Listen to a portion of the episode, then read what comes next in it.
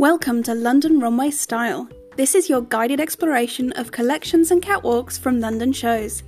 Each episode, we take a look at a designer who you can find in our pages. So if you want to listen with a visual aid, head to londonrunway.co.uk for a digital or physical copy.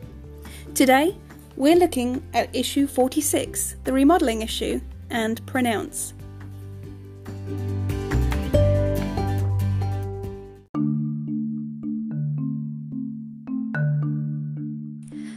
Now, we like to start by taking a look at the press release, which often gives us some interesting details we would otherwise overlook. This collection, the Autumn Winter 2020 show for Pronounce, was shown on the catwalk during London Men's Fashion Week 2020, and it was entitled To the Mountains. The inspiration behind the collection is given as the story of 108 heroes, as part of the Water Margin story, the characters go to a mountain to achieve their dreams and also to find some personal demands that they wish for from society. The characters in the novel are shown as being both good and evil, just like yin and yang. It's one of the traditional Chinese concepts of storytelling. So the themes of the collection were going uphill, being in an ambiguous state, and yin and yang. You can see this influence through the prints they have a marbled texture, and the designers say that this comes from the idea of raging fire or the edge of water. This is meant to be an ambiguous texture full of transition. Something about passion, lust, or even the fragility and incompleteness of life. They also spent some time exploring contemporary Cheongsam and Mao suits through the collection, which is something that has followed on from previous collections. The accessories that you can see are handcrafted metal encrusted jade, and they were inspired by the weapons that each hero of the Water Margin story carries. Then, when you take a look at the shoes, you can see that they are craftsman made, handmade leather shoes, which were exclusively developed just for this collection. All of this is quite interesting, but it also gives us a little bit of an idea about the mindset of the designers and well, as you're going to see, it really shows how some of their ideas came to be and why we might see certain elements in the collection. But more on that in just a moment.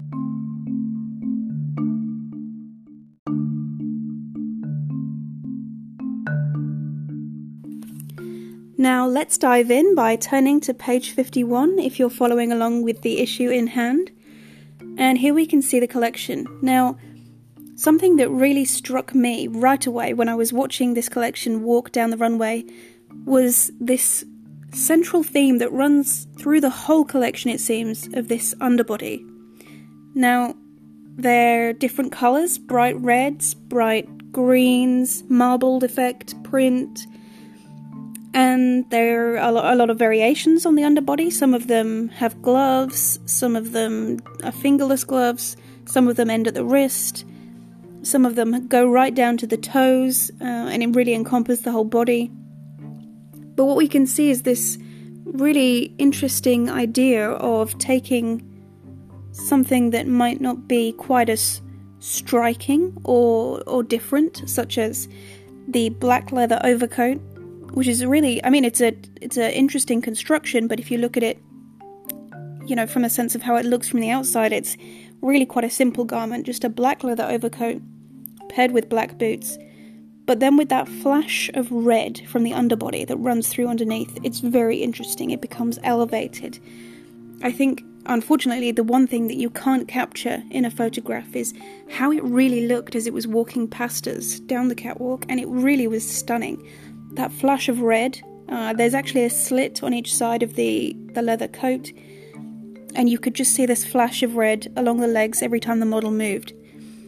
Elsewhere in the collection, it's used um, actually to provide a shirt or an undershirt to the look, such as the long blue overcoat with the black leather skirt, or indeed, in the case of the male model who's wearing what looks like a, a blue coat with uh, leather trousers or leather shorts almost over the top of this oversized bodysuit. Now, usually it's skin tight but also you can see the same patterns, the same prints, then recreated in these loose silk shirts, loose trousers, loose skirts, which I think is a very interesting way of looking at it. And then also when you you come around to skirts and dresses, this undersuit suddenly becomes, you know, a pair of tights or leggings. When it's worn under a suit, it becomes a chic turtleneck. It's really a, a transformative kind of look.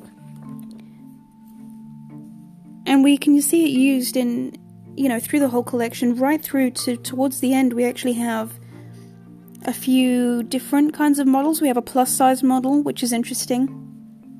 They're obviously making a statement that this is the kind of undergarment that, you know, you could put with any outfit, anyone can wear it, and it just looks interesting. It elevates the outfit, it brings a little something more.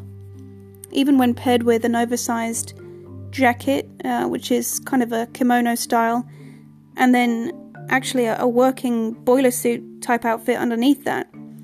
Then, when you again, one more layer below, have this yellow bodysuit, it really makes an impact.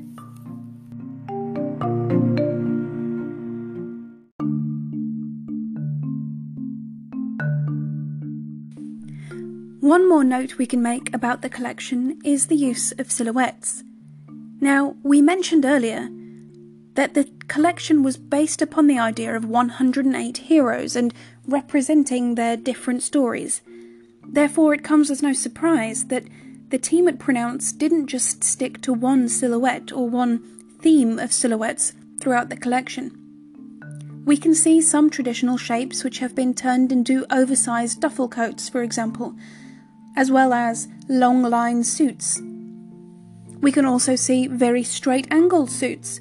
Then we have the flowing shapes and styles, and as well as those, we have tighter shapes which fit close to the body. Really, this collection is all about individuality, difference, showing that each look could be worn very differently simply by changing up the accessories and the combination of the garments used. Something you may not know about Pronounce is that they like to reflect a gender sharing contemporary wardrobe, meaning that many of the pieces in the collection could be worn by any gender, they're unisex. This goes on further to explain how the silhouettes can be so different and yet still form what looks like a really coherent and accomplished collection.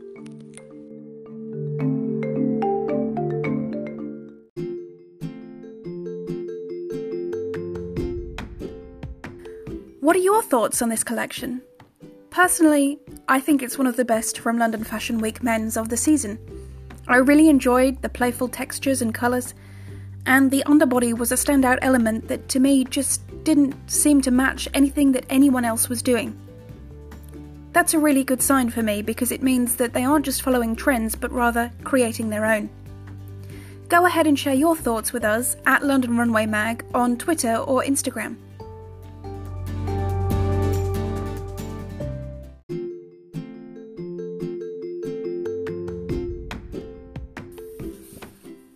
Let's share some credits for the show. Now, I apologise in advance if I'm pronouncing any names wrong. The stylist was Dogukan Nesanir, casting by Roxanne Deer, hair by Callie Eklund at D&V using R & Co, makeup Amy Wright at Karen using KeraV, show soundtrack Eli Oshayek, jewellery pronounced by Undetected and Undetected, Production by Anthony Waller, and PR by Agency 11. As for London Runway, photography was by Phil Mazzarino.